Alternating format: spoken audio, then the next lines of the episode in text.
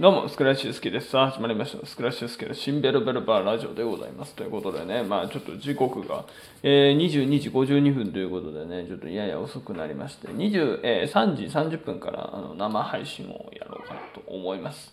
どっちにしようか今考え中ですけどね、まあ、ラジオトークにしようか、まあ、あのスタンド FM にしようか、まあ、考えてるんですけども、まあ、とにかく、えー、まあ、0時うん、まあ過ぎみたいなな今日もねそんぐらいはやろうかなというふうに思っておりますのでぜひともよろしくお願いします。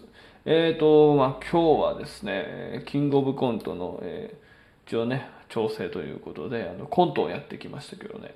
いやもう久々にあの2分間ねあのコントをやらせていただきまして1分58秒ということでね、まあ、無事になんとかあのタイムも収まって、ね、もうこのままもう行こうかなというふうに思いましたね。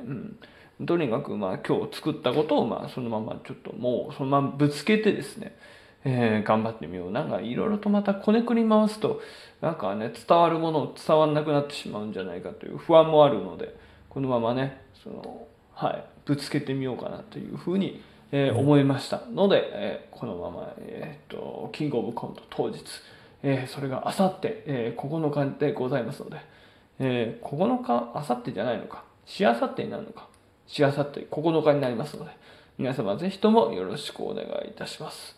はい、というわけでございましてね。で、今帰ってきてですね、そのライブから。で、今、あの、しばらく落ち着いてね、あの、はい、あの、いるところなんですけども。えっ、ー、とね、とにかく暑い。うん。暑いですよ。なんていうか、えあのー、冷房をつけないと、なんだろうね、その暑さが和らがない、うん、ぐらいですね。もう暑くてしょうがないですよ。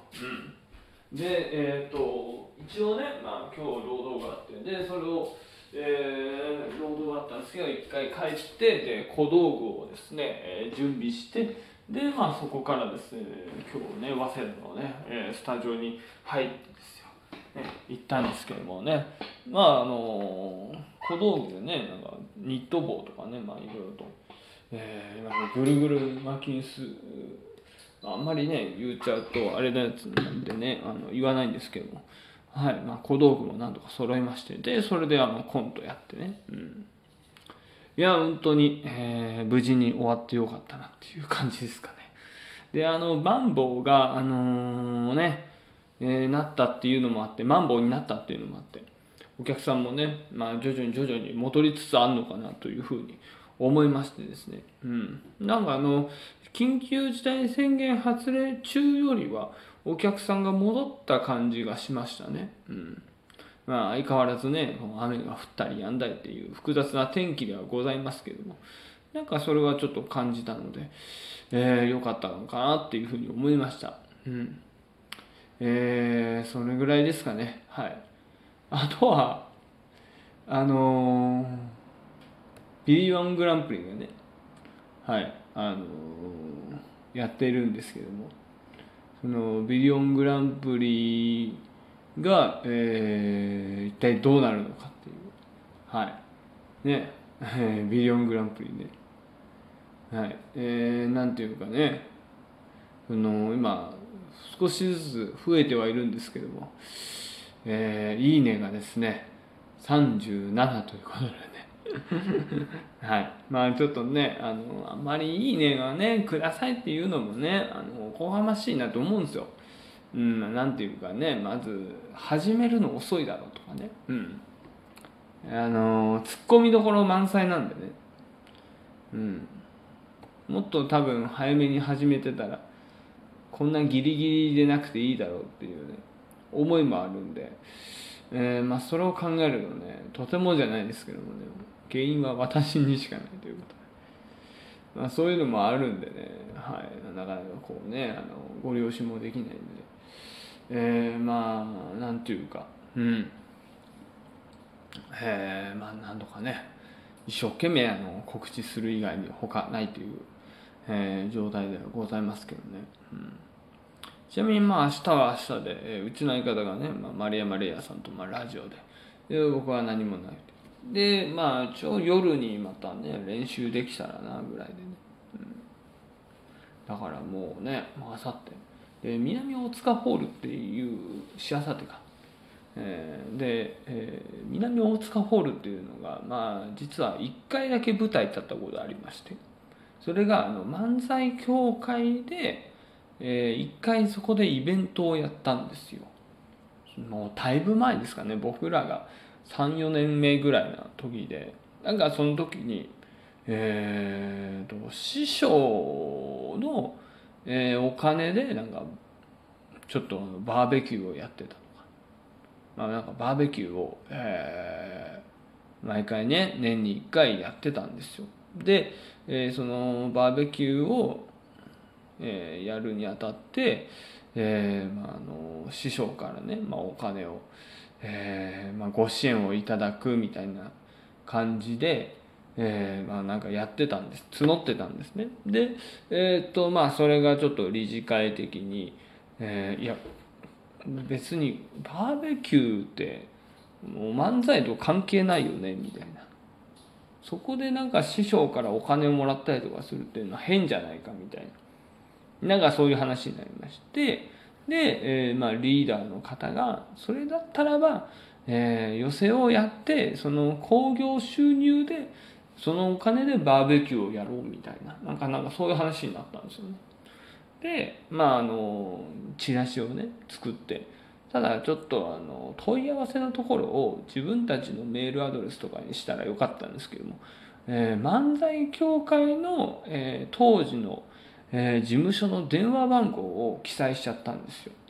で、えー、なんかあの急にその当時の事務員さんのところにえー、そのね全く、えー、あそうそう知らなかったんですよまず事務員さんも。勝手にあのチラシに電話番号を書いちゃって。で、えーまあ、当然ねその件で問い合わせがね事務所に来るんですけども。当時のその事務員の方はね何のことですかみたいな。うん。いやいやいやいやチラシあったでしょみたいな。そういった会話からまあ発覚しまして。でえー、まあいろいろとね、えー、問題になったんですよ。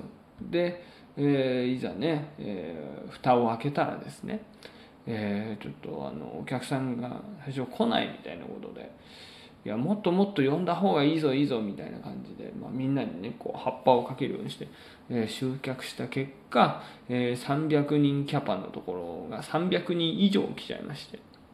で、えーとまあ、要するにオーバーチケットってやつなんですよ。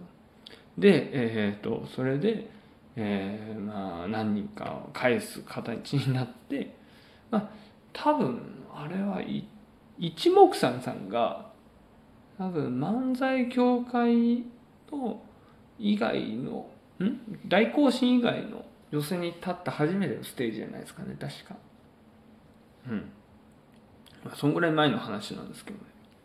うん、でその時に、まあ、自分たちも確か3分のネタやってでそれでなんとかねあの無事終演したのかな、うん、そのね1回だけやったんですね。うん。だから、それ以来経ってないんでおそらく56年以上は、えー、その南大塚ホール立ってないんじゃないかなと思います、で、えー、過去にキングオブコントで、えー、立った場所っていうのが、まあね、あの、皆さんね、えー、知ってる方もいらっしゃるんじゃないですかね。シアターブラッツっていうね、会場でして、新宿、えー、御苑前のその近くにある、えー、ローソン100円の、えー、地下1階にある劇場で、よく吉本の方が使う劇場ですかね。でそこにまあちょくちょくあのキングオブコントで参戦してでまあうちの相方とやる前養成女性の時にはその麻布十番で一回ね麻布十番でキングオブコントの予選が行われてたんですよ。確か2011年の時だったんですけども。本当麻布十番駅からなんか坂登ったところにある劇場でで、えー、そこでね一回キングオブコントを受けたんですよ。あれなんていう劇場なのかな。もしかしたら今なくなってるかもしれないですけどね。ほんとねなんかちょっと特殊なね舞台でして。うん。であのその時男女コンビで出たんですけどね。あの八作みかんっていう。ねあの上の先輩にあの「お前好きな食べ物なんだ?」って言って。で僕はみかんっつって。で相方が八作って言って。であのじゃあそれをもうそのままくっつけてコンビ名にしちゃえみたいになって八作みかんっていう名前でやったんですけどね。当時不動産のネタやって。うん。えータイムオーバーのところでね一番受けたっていうね。はい。えーその八作みかんの時は麻布十番でやったんですけど。